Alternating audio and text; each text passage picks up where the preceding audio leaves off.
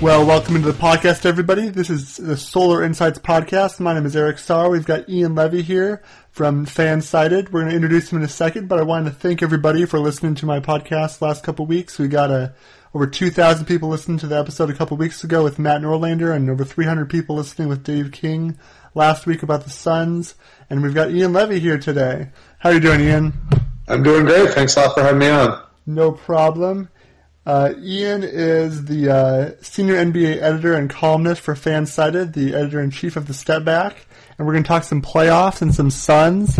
So we want to start off with, um, well, one thing: the um, Rockets and the Spurs are playing right now. It's a close game here at halftime, two-point game. Rockets up by two. Who do you think wins the series? This is Game Five, tied game, tied series. What do you think?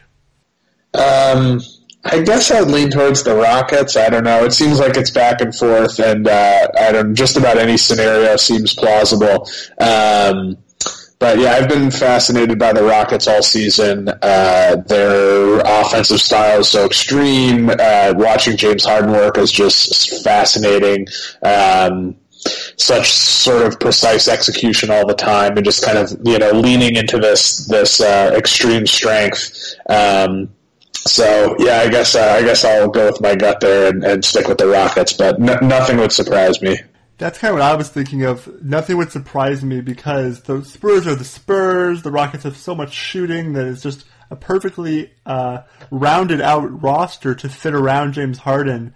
I mean, also I think Beverley. I think someone actually just mentioned on Twitter, but Beverley is such an um, underrated player now, and like he's on an easy, he's on a nice contract he's just really playing. I was watching him a couple uh, during the series sometime, and he's like he actually has offense now. Like, do you remember a couple years ago when he was just known for running to Russell Westbrook and being a pest on defense?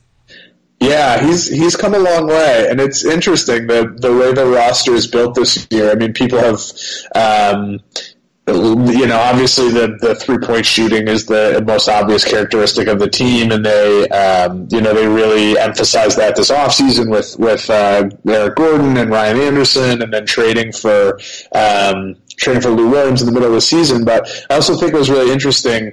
Um, you know, the past couple years, it seemed like the the the plan was we've got Harden, we need to find a second and a third star um, to fit around him and uh, you know Dwight Howard had such a miserable year last year. The chemistry between him and Harden was so terrible, both sort of uh, emotionally and interpersonally, and you know actual basketball chemistry on the floor.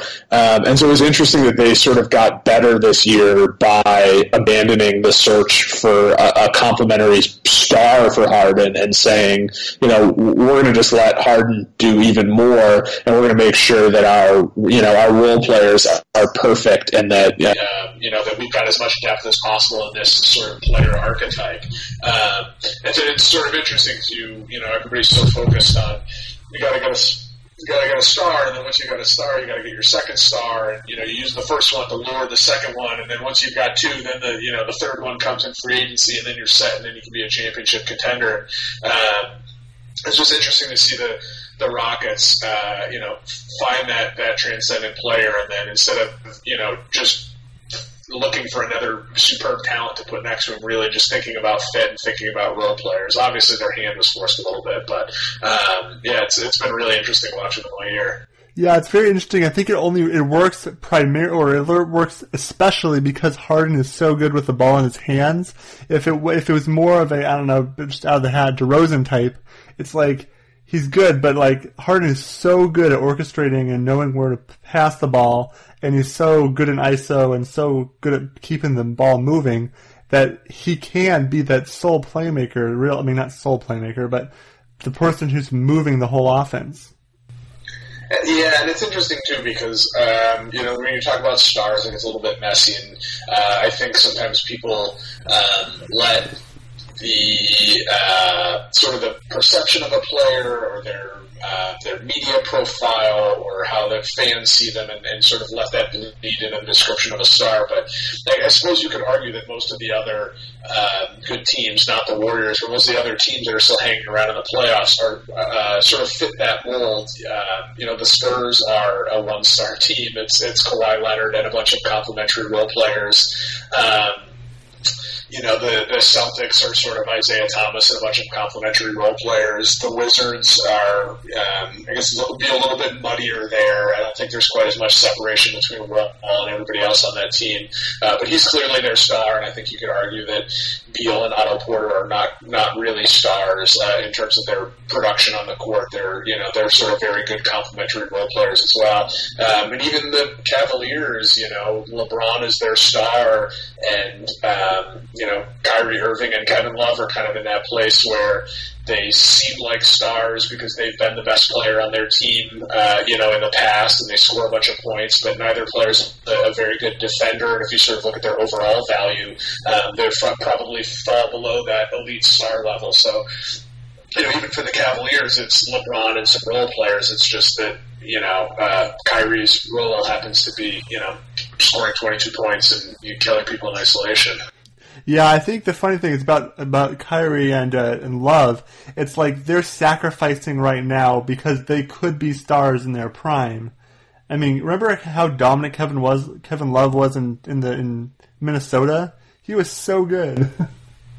yeah, I mean, he is a terrific player, and he can do a lot more. And obviously, he's he's bought into you know, being a part of a championship team and willing to, you know, shave some parts off his game so that, um, you know, he can help the team win. And, um, you know, happy for him that it worked out for him last year. Um, but I think, you know, you look at the the Minnesota teams with Kevin Love or the the Cavaliers teams where Irving was their best player, and you know those teams were I don't think they. I don't think Love made the, the playoffs at all with the Timberwolves. Nope. Certainly, the Cavaliers weren't a playoff team with Irving, and so you know maybe if those teams keep on their trajectory and, and player movement doesn't happen, maybe those are, are sort of low seed playoff teams. But I don't think either of those is a championship contender. So oh yeah. Think about them, and uh, you know as. Uh, the, the, kind of like single guy who could carry a carry a team into that uh, upper tier, and I don't think either guy's there. So um, yeah, and, and you can split hairs there forever with the definitions, but it's it's interesting to see the team construction. Obviously, the Warriors uh, are are um, they they really stand out, but I don't think. Um, I don't think that it's necessarily that they follow the same model that everybody else does. That their stars are just better than everybody else's stars. It seems like more and more they're they're sort of really unique in the having multiple stars. It seems like uh, looking around the league this year, it seems like that's less and less the norm. Definitely, I think the stars just aligned for the Warriors with the Steph's ankles, the contract, the the the cap spike with Durant, and then Draymond's kind of emergence, and then Klay is the, that other addition there. Um, I wanted to get back to the, the Rockets. Um, so I guess pushing it forward, we you say the Rockets will win. I'm still I'm trying to think. I guess I'll pick Spurs, but I, it could be go either way. Which team has a better chance? I think I think it can only go five games um, with either team, but which team has a better chance at going farther against the Warriors? I would think it's Houston. Um, I think you know San Antonio's played them tough. I think San Antonio uh, knows them, and um, yeah, I mean San, Antonio has a lot of veteran experience, uh, a lot of parts. Uh, Popovich is sensational, obviously. I just think Houston. Um, Houston wouldn't necessarily have to adapt that much. I feel like Houston. Um, I feel like Houston would just sort of go out and do their thing, and um, I feel like that would, to, to, some degree, make it simple for them. I don't know how, how much extra complexity or how many extra wrinkles would, would be folded into their game plan. Um, you know, Rob Mahoney had that great. Uh, uh, breakaway podcast about the Rockets earlier this year, and the premise was of, of the Rockets. Uh, the you know the whole episode fo- focusing on D'Antoni and the Rockets. The whole premise was what would happen if a team just ran their best play every time down the floor, um, and that's you know that's what the Rockets are doing with their spread pick and roll, and it's. Um, I think they could hurt the Warriors uh, I think they would put more pressure on the Warriors than the Spurs would. Um, I think there are some ways that they can, uh, some interesting ways that they can match up with the uh, um, with the Warriors. Obviously, we've seen in this series that the Rockets are have been sort of comfortable uh, when they have to go small, uh, letting. Um, you know the Spurs take uh, Harden down in the post, and they're willing to sort of live with whatever offense comes from that. Um, and I think they could they could present a similar look against Golden State. You know, Beverley is there to chase Curry. Um, Ariza uh, can work on Durant. Um, you know, Eric Gordon uh, on Klay Thompson if they need to, and, and you can hide uh, Harden on Draymond Green and sort of make him a scorer. And you know, he's he's been great in these playoffs, but um, you know, asking Draymond to sort of beat you on offense, um, you know, puts puts the Warriors sort of in their weakest offensive position, and, and I think um, I think Houston just the way that, that, they play and their ability to sort of um, just go right at the Warriors without having to sort of uh, try and get creative or try and get cute with lineups and rotations and, and sets and stuff like that. I think uh, I think that probably presents the toughest look. But I agree with you. It's you know probably at best maybe it's a five or six game series with the Warriors advancing. Yeah, for sure. And the Spurs, it's like it's defense. Can they they can defend better than the Rockets? And for the Rockets, is that they can make shots with they can keep up with the Warriors in terms of shooting there. But then, I mean, how high is a Warriors Rockets um, scoring? It's like combined for what two fifty. yeah, yeah, there would be some high scoring games. I think um, you know for the Spurs as well as Patty Mills has been playing. I think not having Tony Parker would hurt them in a matchup against the Warriors. Yep. His ability to sort of um, put Curry through the ringer and sort of attack him as the as that defensive as that weak uh, link on defense for the Warriors, or relatively weak link, because he's not that weak, but. Um, yeah, I think I think that would uh, I think that would put the put the Spurs at a little bit of a disadvantage not having Parker. Yeah, because really making Curry work on defense really helps keep them down their potential in a, in any particular game. Although Klay can guard whatever, let's say Westbrook or somebody, but also Iguodala, that's what Iguodala is there for, to guard LeBron, to guard Westbrook, to guard whoever. But when you make Curry have to defend, it's harder for him to get his groove going. Um, let's uh, turn our attention to the East. Um, I guess same question. The uh, the Celtics and the Wizards. I believe I believe they're tied, right? Two and two. Um, which do you think will win, and which do you think poses a better shot at pushing at all the, the Cavaliers?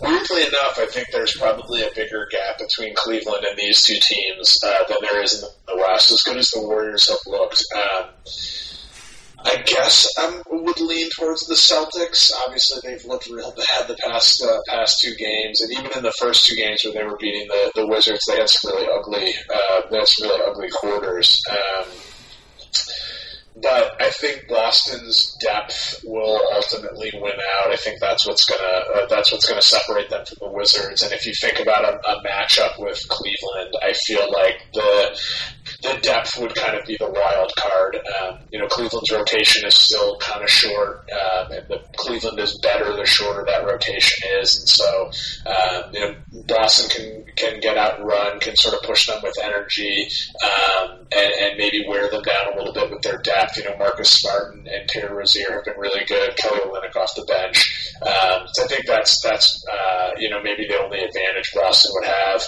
Um, I think uh, I, don't think the Wizards are good enough. Their bench units have just been a disaster, even in the playoffs. Uh, as good as their starting lineup has been, um, and I, yeah, I don't know. I, I, I, don't trust. I don't trust them quite as much. Uh, and I think you know, ultimately, even if it was Boston advancing, I think Cleveland would would you know, probably make pretty short work of them. Uh, Isaiah Thomas has been a lot of fun. Uh, his offensive performances have been fantastic, but he's um, he's such a, a weak link uh, defensively. Not that he doesn't try, not that he isn't engaged, not that he isn't working on that end, but being so small, he just he is a, a mismatch uh, or an advantage to be had all the time. What we've seen from the Cavs in the past two series is just. Um, like laser precision in identifying a mismatch or moving a mismatch around to get it where they wanted it. You know, we saw them just, you know, destroy Jeff Teague in that first series against the Pacers. Um, catch him on switches and let you know Love or LeBron work in the post against a backcourt player, uh, get Kyrie on a bigger player and let Kyrie go to work. Uh, you know, they did a lot of that to Toronto too, and I think once you get into that Boston series, anytime Isaiah's on the floor, um, Cleveland's just going to hunt him out, and they're going to yeah, they're just going to take advantage. And the problem is that Isaiah has to be on the court for them to score enough. But um, we'll get to Boston, Cleveland, because I kind of agree with you. But uh, it's a little side note. What do you think the Wizards need next year to make to take the next step? Um, they need to get Porter back. Um, obviously he's he's been really big for them, and I think he's what uh, he, he, like he, he's what pushes them to another tier. Uh, you know, the second half of this the season where they really went on their run. Um, you know, Wall and Beal elevated their game, but Porter just sort of adds another dimension because he can score, because he can defend, because he can facilitate, uh, because he's a little bit more versatile um, offensively. You know, he can spot up, he can handle the ball a little bit. Um, he can exploit a, a, mismatch in the post. He can operate, uh, you know, really well either as a scorer or facilitator in the middle of the floor, you know, coming off screens and pin downs around the elbows and stuff like that. Um, I think he just sort of adds another dimension to their um, to their team. And then, you know, it's their bench. Their bench is just uh, catastrophic. I mean, uh, Bogdanovich has, has been a nice pickup, and, you know, Brandon Jennings has, has played some nice minutes for them here or there, but those guys are, are offense only, almost exclusively. Um, Oubre's uh, had some minutes here and there in the playoffs where he's looked okay, but he's all you know. There's also huge stretches where he's just a disaster. Um, you know, teams don't respect him as a floor spacer, so he's collapsing the um, collapsing the defense. He's uh, not a bad on ball defender, but off the ball, uh, you know, he just he just looks lost uh, quite a bit of the time, and so they they really have to flesh out that bench. That's for sure. Um, I think that Boston has a better. I feel like Boston has a better chance against Cleveland than you do. It seems like they have home court. I don't know if that really matters because it's LeBron, but then, then again, we're trying to understand the series. Like if LeBron goes LeBron all the time, then nobody really stands a chance except the Warriors anyway. Um, mm-hmm. But they have that. I think that if they can let LeBron get his numbers and keep Kyrie, if if like Marcus Smart or somebody can keep Kyrie contained, I think they have a shot to go six. I don't know if they necessarily can get seven or even win the series, but I think they have a decent shot. Yeah, I think it will certainly be competitive. There'll be a lot of energy. Like Boston's not going to back down if they're, you know, down 10 or 15 in the second half, they're still going to be going like gangbusters and they're going to be physical and, and aggressive with Cleveland. So it'll certainly make for an entertaining series. But yeah, I mean, I, think it, a lot of it sort of comes down to that Isaiah point. You know, they can't score when he's off the floor. They've really struggled to score when he's off the floor. And when he's on the floor, there's just that defensive mismatch. Um, you know, they, they can't put him on Kyrie. Kyrie will eat him alive.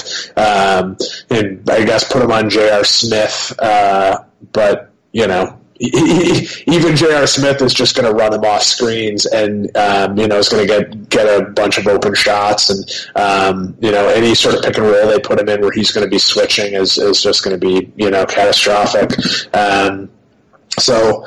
Uh, yeah, I I, uh, I, I like Boston. I like what they've done a lot. I like this roster. I sort of like where they're heading. I like where it's coming together. Um, I would definitely be interested to see uh, Jaylen Brown play some minutes against the Cavs. He's been um, really confident and uh, impressive. Yeah, I didn't see a lot of him in college, and I read uh, so I read some scouting reports, and his. Um, know, his, his athletic tools. I feel like were sort of talked up in some of the scouting reports, but they didn't they didn't jump off the page uh, quite as much as they have during this rookie season. And the statistical concerns, all the statistical models and stuff, you know, he looked just uh, you know like a huge boss waiting to happen. Um, and so I think some of that stuff's been overblown. Uh, and he just he just plays smart and confident. And obviously, he's got some some considerable skill development that he needs to go through. But uh, I think he's a he's a a good piece for Boston, and it would be fun you know that's that's one of the, the nice benefits of sometimes you get in these playoff series, and even though the the losing team is uh, sort of doomed before it starts, you get to see some young players kind of step up and, and take advantage of the moment and, and maybe uh, tease a little bit about what they could be next year and, and beyond. And um, so I'd, I'd, certainly love to see, you know, uh, that the Celtics go down in six. I'd love to see, uh, you know, Isaiah uh, put up some big point totals, but also Jaylen Brown and, you know, maybe somebody like Terry Rozier really have a strong series. Definitely. Um, at the beginning of the season and going into this one, I thought that Al Horford would have a much bigger impact if, as he signed with the Celtics. What do you think? Yeah, I thought he would be better too. Um, I thought they would use him. Uh, I thought they would ask him to score a little bit more than they have, um, and I think it's hurt that they just um, that, that they often don't have a ton of shooting on the floor, um, or at least not not shooters that stretch the defense a ton. You know, they they have some guys who put up really decent percentages, but um, you know, I, I, don't. I don't think teams are necessarily scared of their shooters. I don't think teams are necessarily scared of Avery Bradley or Gerald Green or whatever killing them from a three point line, and so it hasn't created as much space um, as uh, as maybe it could have. Uh, you know, with a, a, few different faces on the roster, and so some of his playmaking, I think, has been limited. It's it's um, you know meant there's a little more, a few more bodies in the middle of the floor, and he's not scoring quite as much. And then it's just a bummer to watch the. Um, the de- the defensive rebounding narrative. Um, obviously, he's not an exceptional defensive rebounder. You know, he took seemed like he took all the heat for the Hawks' shortcomings in that area. Uh, it's something Boston struggled with again all year. Obviously, some of it is him. Um, but it's it's certainly not all him. Some of it's scheme, some of it's his teammates, and so it, it just stinks to sort of see that negative narrative just kind of roll right on. Yeah, obviously he's better than Nene right now, but he would fit really well with Houston in Nene's um, role. Mm-hmm. Yeah, that's a that's a great spot for him. Um, yeah, I, I, thought Boston was going to be a fantastic fit, but um, yeah, Houston in retrospect uh, might have been might have been even better. But I mean, he, would be overpaid for that role, of course, and he's mm-hmm. younger and better but I think that that would be just in retrospect. Right now, it, he would fit really well with all the shooters, able to play make, hit the open man, the three point line, off the post, and stuff like that.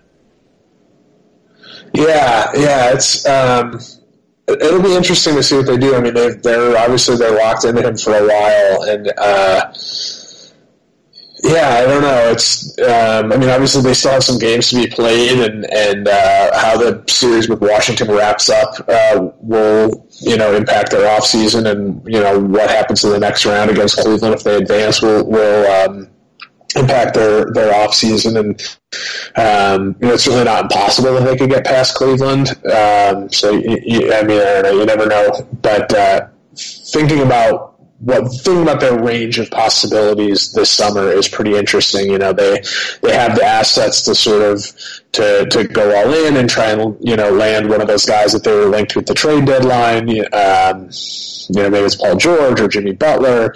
Um, maybe they try and swing something, move a guy or two. Maybe they're moving Horford and they're uh, bringing in Gordon Hayward or Blake Griffin or something like that. But um, or they're you know they're standing pat and they're you know they're using that pick and they're bringing in Markelle Fultz or Alonzo Ball or something like that and they're um, they're really sort of locking themselves into a, a, timeline that's three or four years down the road. So it, will be it'd be interesting to watch going into next year whether their timeline is whether they set that timeline for now or, or you know a couple of years in the future. For sure, I want to get some Sun stuff, but lastly, um, what do you think about a um, Warriors Cavaliers version three? It's going to be great. Um, I mean, assuming that's that's what we get. It's uh, yeah, I don't know. I mean, uh, it feels like anything is in the range of possibilities. It would seem, if you go by the numbers, it would seem like the Warriors would be the enormous favorite, even though both teams have, have swept their way through the playoffs at this point.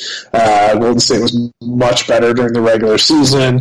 Um, you know, uh, played elite offense and elite defense where the Cavs were more uh, one sided. Uh, but you know, uh, how do you bet against LeBron James? And um, there's so much narrative baked in, so many interesting storylines to watch. Both, you know, those little strategy elements, the rotation changes, who guards who, you know, how do the Cavs match up with the death lineup, things like that. Um, Yeah, it would it would be fascinating. And on some level, it sort of feels uh, like it would be a fitting conclusion. It, you know, would be um, the, the story's kind of unfinished. You know, the way the Warriors won the first series with Love and Irving out, uh, and the way the Cavs won the series last year. You know, obviously it was an incredible feat, and uh, the Cavaliers uh, earned every bit of that championship win. But it still feels like there's I don't know. So we need the rubber, the rubber match. You know, it still feels like the, the, the story needs a little bit of resolution. It, it can't end, you know, just the way it did last year. For sure, because I mean, to me, I before the series, I had called, even though we knew Steph was a little bit injured, I had called Warriors in five, and if Draymond doesn't get suspended, then it, I think it happens. Mm-hmm. Um, because he had, he had, I can't believe he hurt his ankle on sweat from Donatas Motiejunas. Oh my gosh. Um, but I think that I'm calling like Warriors in five or six in that instance because I'm looking at the roster of the Cavaliers and they have no plus defenders other than LeBron James. Maybe Iman Shumpert, but more New York Knicks Iman Shumpert, not Cavaliers Iman Shumpert after his injuries. And like, they added Kevin Durant to what was already gonna, a team that could beat them. I just don't, I just don't see how Cleveland can win that yeah, I mean, it would take an effort. Uh, I mean, you feel like it would take an effort similar to what they did last year. You know, it would take something epic from LeBron, and certainly seems like he's building up to that right now. Uh, I mean, he's been incredible in this playoffs. Um, and, and, yeah, I guess you'd have to buy into the idea that, that Cleveland kind of has another gear defensively, and that they could pull it together. And um, you know, it's there's so much uh, emotional sort of stuff baked in that that uh, I, I, don't know what's likely or what's probable, but you could sort of see uh, uh, you could you could see all of these different uh, storylines as sort of possibilities. You know, Draymond gets a little out of control, or he you know he lets his temper get the best of him again, and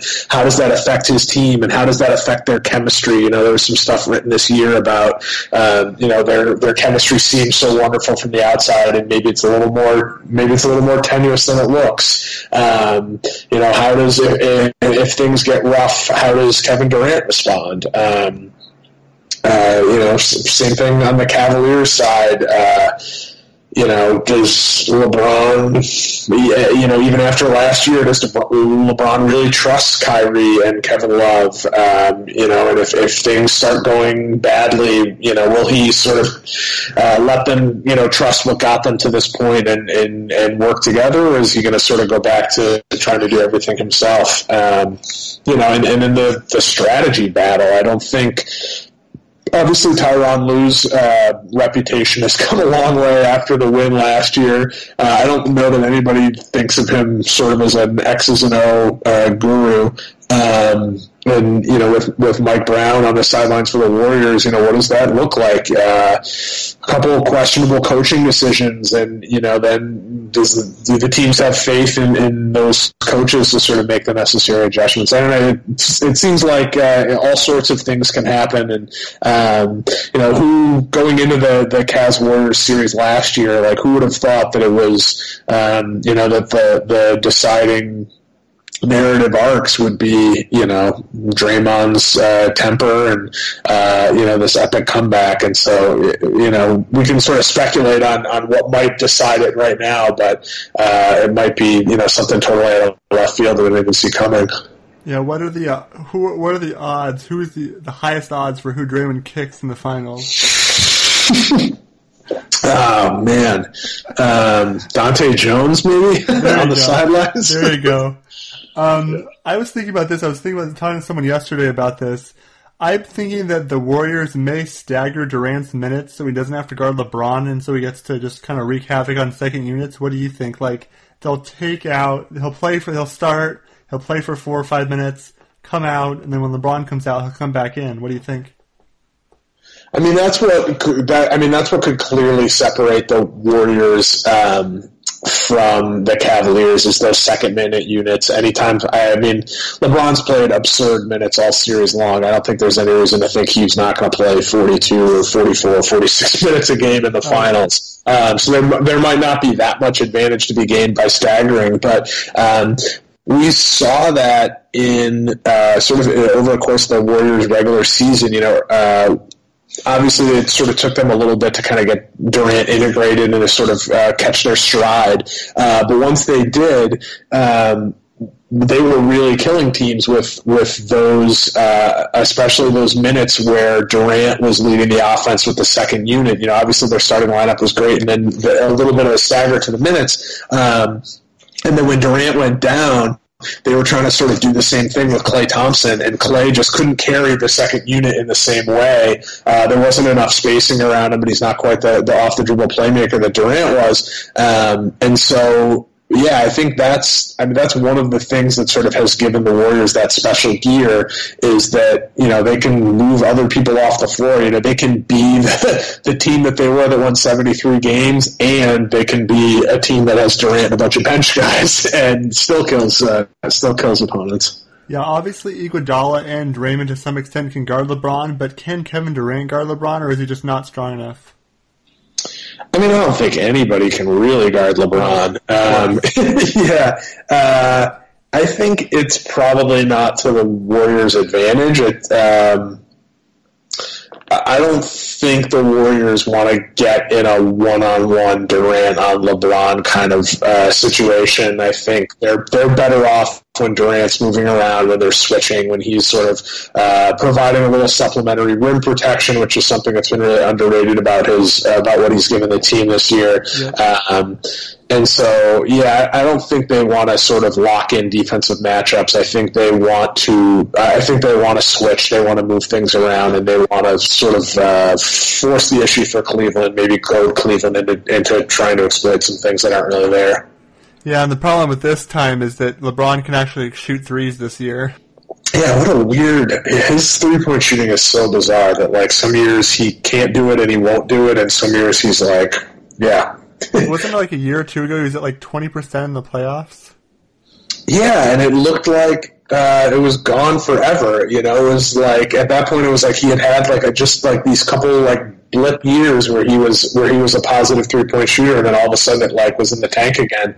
Um, and uh, yeah, I don't. I honestly, I don't know what to make of it. It's. Um, I mean, you don't want to say it's something as, as stupid as like, well, he's just concentrating and he cares more, he tries harder this year, but you know, I, I don't know what else you'd say that's like that variable. Um, he, more than anybody else I've ever seen play basketball, has the switch than anybody yeah. else I've ever seen. Yeah, I mean, there's no other rational explanation. It's not like the um, it's like the quality of the shots he's getting this year are dramatically different, top to bottom. You know, it's not like um, I don't know, like like you you'd use that argument for somebody like uh, like clearly like Kyle Korver's three point percentages yes. through because he's with Cleveland because now there's all these other defensive threats and he has so much more space. Like you can't make that argument for LeBron. He's not taking dramatically different shots. Like there's no there's no like injury or like physical reason why his three point shooting should should swing that dramatically from season to season. Um, I mean, people are always so, yeah. off on him. No one, everybody wants him to take a three. Yeah, so it's like it has to be. It has to be. I don't know, confidence, focus. I mean, and, and the other thing is, it's like. Uh, I mean, obviously, there's a bunch of random luck in, in sort of like year to year three point percentage, but not not enough to ju- not enough to explain away like the enormous swings in his three point percentage from year to year. You know, random chance might be part of it. It might be a couple percentage points, but it's not all of it. Yep. So that that was some great playoff stuff. We're gonna move and get to the other side of the playoffs, the other side of the league, back to the Suns. Because I'm I'm here in Phoenix. I got the whole Sun stuff. I want to get some national people talking about different stuff. We'll start with a simple. What do you think of Devin Booker? I don't know. I still have a hard time with Devin Booker. I'm still not sure what to make of him. Um, obviously, there's a lot to like. Uh, I think he's confusing because he I think he sort of sits at the nexus of a bunch of a bunch of sort of like different ideas about player development and skill sets and um, like he doesn't quite match up with any of them, and so I don't know. Like he's he's like two thirds of all these of all these different sort of uh, arguments of these archetypes. So like. Um, I don't know. So, so like, if you want to start with criticisms, like he's not a good defender, and he he doesn't offer a lot besides scoring. Um, so, you know, I, have heard the argument that he's kind of like um, like a DeMar DeRozan type not in the the shot distribution aspect, but in the fact that like he doesn't necessarily rebound well for his position, doesn't create a lot of shots for his teammates, doesn't generate steals or blocks. So if you're looking at what he does, it's mostly scoring, and if he's going to be elite, that means he has to be absurdly efficient, and he's not absurdly efficient yet. Um, and so then you think about like well so how does he become an elite player from there? So he you know his efficiency has to take a huge jump. Some of that's shot selection some of that's raising his shooting percentages or he really rounds out his game and becomes more of a multi-dimensional player. Um, and I'm not sure I totally uh, I'm not sure I totally see that watching him. I don't um, you don't necessarily see him sort of blossoming into a uh, a really sort of multi-dimensional kind of player. Um, and so then like his his shooting percentages are are um, don't necessarily line up with the way people see him. You know, he has this like pristine, perfect jump shot form, and uh, you know he's capable of, of going on these absurd shooting runs. But he, by the percentages, he's not an exceptional, uh, you know, three point shooter or, or uh, an exceptional jump shooter right now. Um, and so then you sort of have to reconcile, uh, you know, the eye test with the numbers there, and then there's the the whole issue of his age. He's so young. Um, there are just there's not a big sample of players this young uh, playing this many minutes, and so he looks you, you see those uh, like you see those tweets on uh, you know they're like the basketball reference play index. It's like all the players you know who scored this many points in a game by age 20 you know it's him and, and four hall of famers or whatever. Um, and i think one of the the one of the things that sort of uh, makes that murky is, you know, obviously he's he's exceptionally young. He's played a ton of minutes, but some of that is circumstance, and some of that is where he ended up in the draft. You know, like if the Utah Jazz had taken him one pick earlier, he would still be really young. He would probably have played. I don't know, a third of the minutes that he's played right now for Phoenix, just yep. because Utah, you know, doesn't need him in the same way or doesn't need him to, to do the same kinds of things. They don't have enough, uh, you know, the same kind of minutes to just throw at him. And so like how would we how would we view him and his potential uh, you know if he was playing in utah he might his shooting percentages might look much better because he's sort of playing in a more structured offense there's more threats the team's more competitive his rules more defined you know he's he's probably locked into taking better shots um, but does does that make him look like more of a star or less of a star? So I don't know. I, I don't know what to make of him. I think clearly um, he's he's got a lot of room to progress. Two seasons in, being exceptionally young, I think it's a good thing that he's played this many minutes at such a young age. But I don't think I don't think that necessarily puts him automatically in the same class as other players who have played this many minutes at this age. Like I don't think I don't know whatever it is. He's probably played five thousand minutes through his first two seasons, and he's he's not twenty one yet, right? No, he turns out twenty one in October. Okay, so you know, I don't think he's necessarily as good as all of the other players who have played this many minutes by age 21. I think a lot of that is sort of inflated by virtue of, of the situation that he was drafted into. Um, so yeah, he's he's got to become more efficient. He's got to round out his game. He's got to become a, a, a, serviceable defender. Um, but he certainly has plenty of time to do those things. And you know, a, a lot of other things about his game look really good. Yeah, definitely. That's a lot of good stuff there, Ian. Um, Sorry, we're no, that's on right there. No, that's good. I just want to, I just want to kind of talk about some of the things because I watched pretty much most every game this whole last two seasons. I watched basically every game, um, and I saw some really interesting things from him. You're right; he doesn't rebound quite as well. His playmaking is is there. His defense will get there. He has enough of it that I'm not. It's it's it's possible and it's probable that he'll be at least a neutral defender, if not slightly above average. But I don't think it's going to be any more than that. Um, his playmaking will be on par with whoever he needs to be on par with. I don't know, say Gordon Hayward. Um, but yeah, he does have that DeRozan-ish thing right now because although that's a lot of that is skewed by when they, they start tanking or when the both seasons when he loses Bledsoe for for several several months throughout both his first two years and becomes the only green light player on the team, or not only everybody was green light when they start tanking, or pl- have people set out so that they lose games.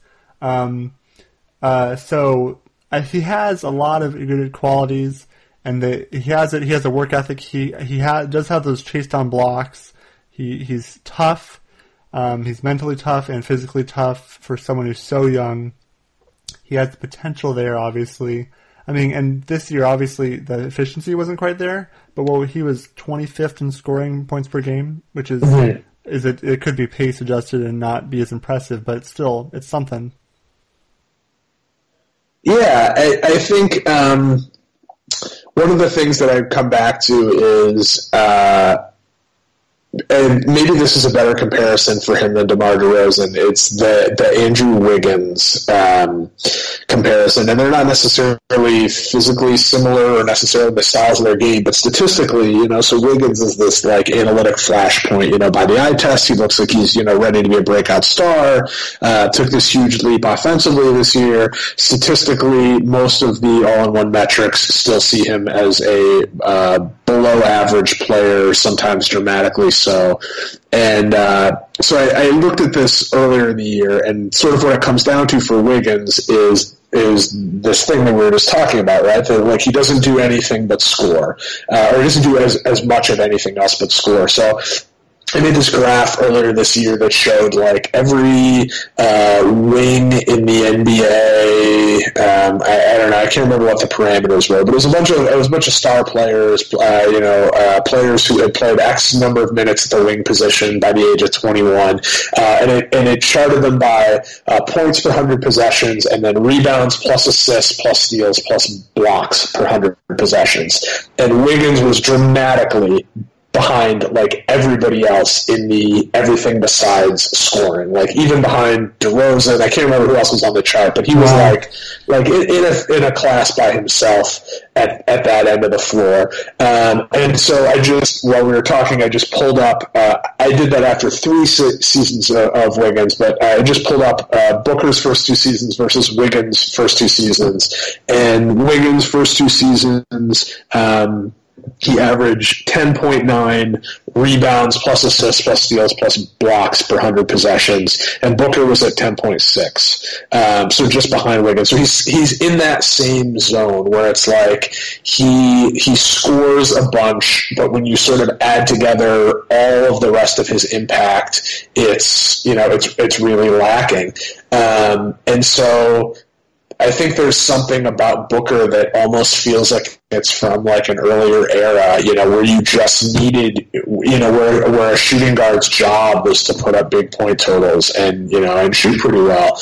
Um, and I, I think in today's NBA, there just there just has to be more to his game if he's really going to be in that elite class. Um, yeah, so so maybe somebody like like Hayward is a good uh, role model or a good somebody something for him to sort of shoot for. Um, but Hayward was like a much more. I mean, Hayward uh, Hayward was almost a primary shot creator for Butler when he was in college. Uh, you know, from the wing position, he handled the ball a ton. He mm-hmm. ran a lot of pick and roll. Um, and Booker, I, you know, Booker didn't get those same chances at Kentucky because he was playing on this loaded team, and so like again, like that comes back to this thing that's so weird with Booker is like it's hard to separate like what he can actually do from like the context and the circumstances that he's playing in. Like if Booker had played for a team like Gordon Hayward played for at Butler, Booker probably would have run a ton of pick and roll, and he would have had a, you know a full year of of experience as like a primary shot creator at the college level, and he just he didn't get that at Kentucky, and so it may be that we see these numbers, and it's because it's it's you know a red flag that he actually sort of like doesn't have this in his game or it's not in his repertoire, but it also just may be that he hasn't had those opportunities yet. You know that he played as you know whatever like the sixth option at Kentucky, and he was almost exclusively a spot up shooter. And then he's played at this you know for the Suns team that's kind of chaotic. And Eric Bledsoe's been in and out of the lineup, and there's not a lot of other offensive threats on the floor, and he's um, you know sort of. Uh, maybe given even more responsive uh, uh, offensive responsibility than is good for him. You know, uh, like thinking back to that scenario of him getting taken by the Jazz, he probably wouldn't look like a future star if he had been taken by the Jazz, but he might sort of look like a guy who has a, a higher ceiling, if that makes sense. You know, like he. We might sort of see um, these more there might be some real concrete skills that you feel like oh he's definitely going to be able to do that for 10 or 12 years you know and and that, and that's going to serve him well. And you look at him in Phoenix and he could score 20 points a game for the next 10 or 12 years I don't know if he could score 20 points a game for a playoff team. I'm not, I mean, I think maybe. I'm not positive, you know, it depends on what else is around him. I don't know if he could score 20 points a game for a championship contender, you know, like there's, there's all of these, these sort of contextual questions around him that I think are, you know, are unsettled. And, and ultimately that's like what's really interesting about him. That makes, that's what makes him such a fascinating player. Definitely, and I, I think I was mentioned this on a couple other pods episodes. Is that I don't think he is the like okay, we're talking potential and we're talking crazy stuff, but like he's not the best player on a championship team, but he's probably the second best player on a championship team if we're talking super potential. Mm-hmm. Um, what he could be, I just don't see him as the best player ever on a championship team.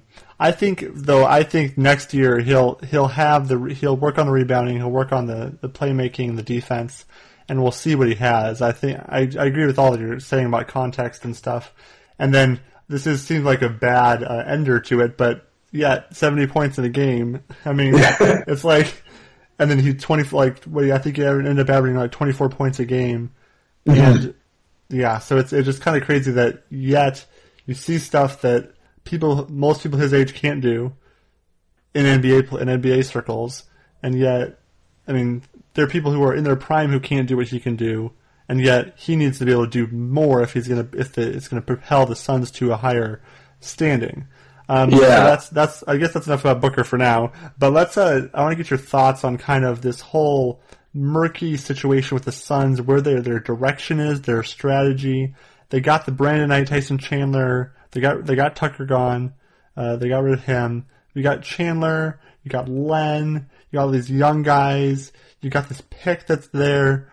Um, you, you can't really offload Knight, but you have Bledsoe on this contract, but he's injured. What do you kind of see of this whole thing and who they might pick and what it looks like? That's a big question, but take it for what it is.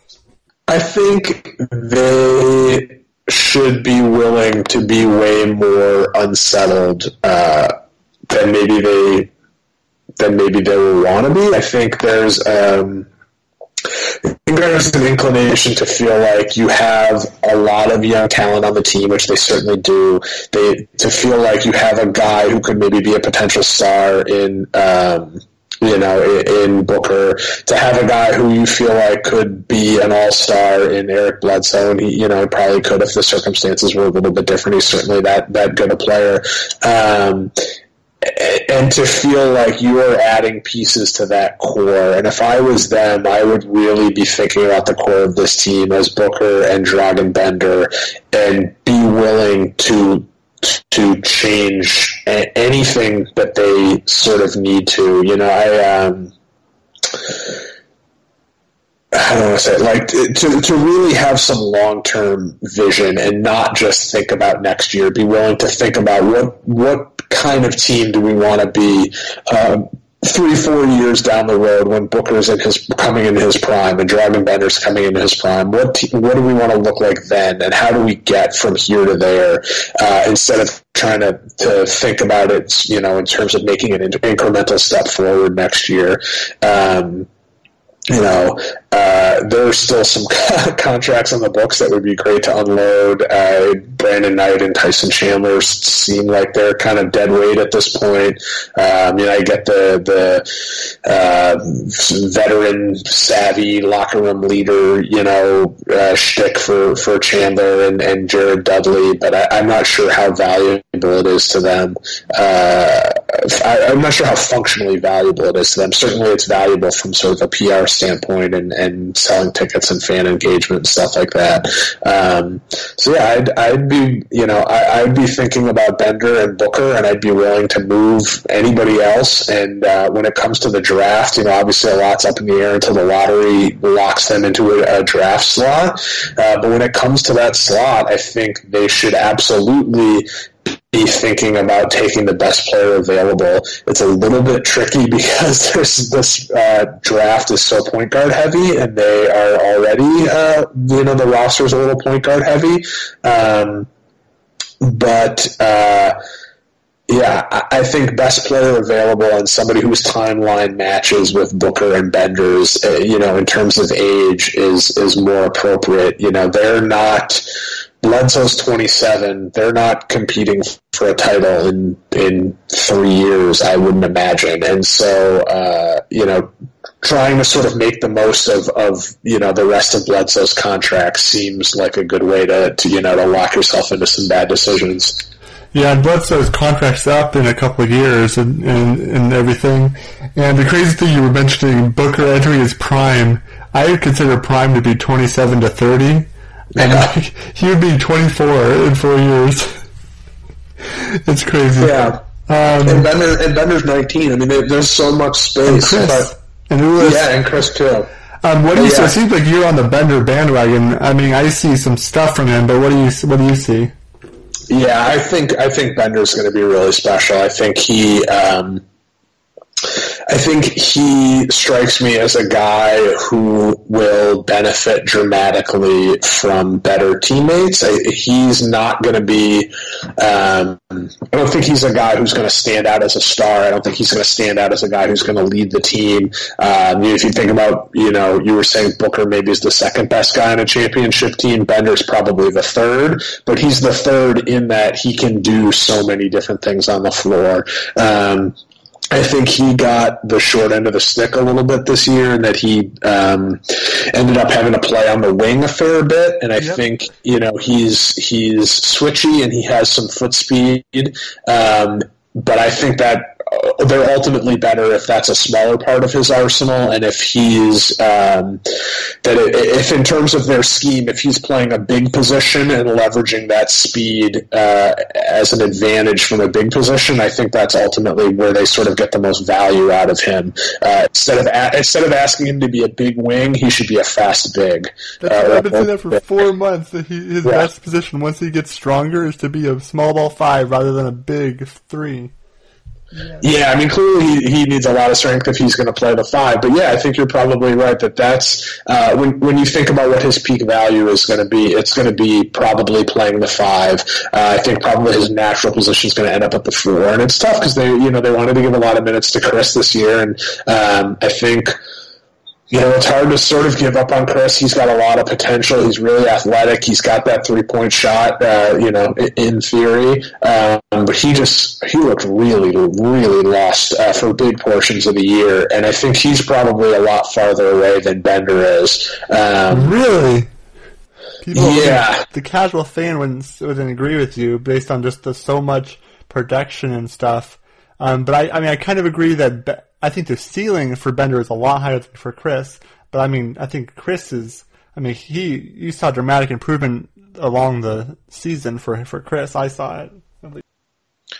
Yeah, yeah. I mean, he definitely got better, and he's sort of, you know, he's figuring out how to use his body, and he's got these athletic talents, and he's got to, you know, he's got to figure out how to sort of, um, he's got to figure out how to slot them in. But he's um, his his defensive potential is really um, the difference between you know where he is now and his defensive peak is all about awareness, positioning, yep. um, and I don't know. I, I just I feel like I've seen his archetype, his player archetype, fail enough yep. that I that my sort of my natural inclination is to think uh, is to sort of think negatively. Um, I don't know for whatever reason I sort of trust the guys who have the the high basketball IQ and and um, and, and, maybe are more limited physically. I, I, for whatever reason I feel like I sort of trust them to get to their ceiling more than the guys who are really athletic and sort of struggle with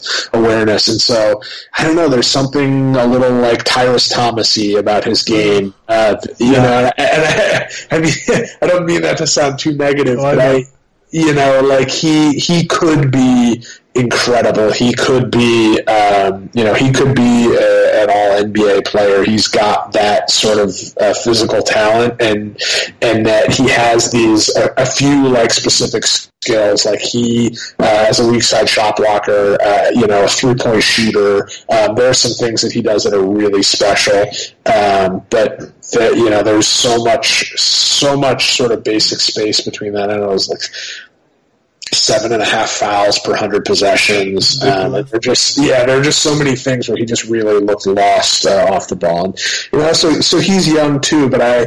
Um, I think it's more likely that they uh, that this Suns roster peaks around a Booker, Bender, and you know Star X than it is that they peak around Chriss Booker and Star X. I, I agree. Um, also, the thing you said about uh, limited physical abilities and high IQ is example A is Jared Dudley.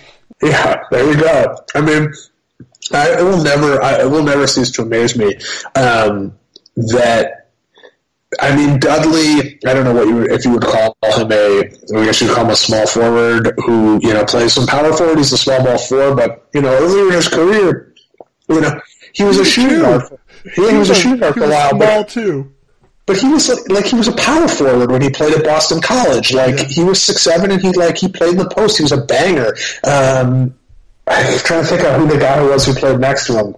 Craig Smith, I want to say, um, and they they were like this like super burly, brawny interior, like beat you up, uh, you know, in the paint team. Um, and, and so to see him, you know, like slide out and play the two, like it's it's crazy. Kind of hilarious. Yeah, yeah, it, he's been fun to watch, and um, so yeah, I guess maybe having him around as a, as a little bit of a mentor for Chriss can't hurt. Yeah, I think I mean Jared Dudley is one of my favorite personalities players to watch, and he's just really great for the team. I think that he can be the the the, the vet the veteran. I mean Barbosa's there to be whatever, and they, they can get rid of Chandler, but they don't have to. They definitely need to get rid of Knight, um, and then we'll see what happens with Bledsoe if they get a point guard. Um, this is some great stuff, and I can't. This is great. Um, let me have you um, plug your stuff, and then I'll plug mine, and then we'll get out of here. Absolutely. Uh, so yeah, I'm on Twitter at Hickory High, uh, and you can uh, find uh, all the stuff from our team at uh, fansided.com. And uh, the Step Back is our uh, premium vertical. it's more of a that columns analysis, video breakdowns, that kind of stuff. Um, so definitely come check us out. Definitely, I agree with that. They do some great stuff over there. Ian and his team. Um, I'd love if you could, everybody could subscribe to this podcast. It's a Solar Insights podcast. Um, you can get it on iTunes, Stitcher, or Google Play. Um, my site's solarinsights.net. Um, we have a podcast episode every, about every week. Some great po- episodes, some great ones before. Go check them out. Got about 20. I've been doing this since October. Um, spread the word, tell your friends, have them subscribe, and uh, we'll talk to you all later. See you later.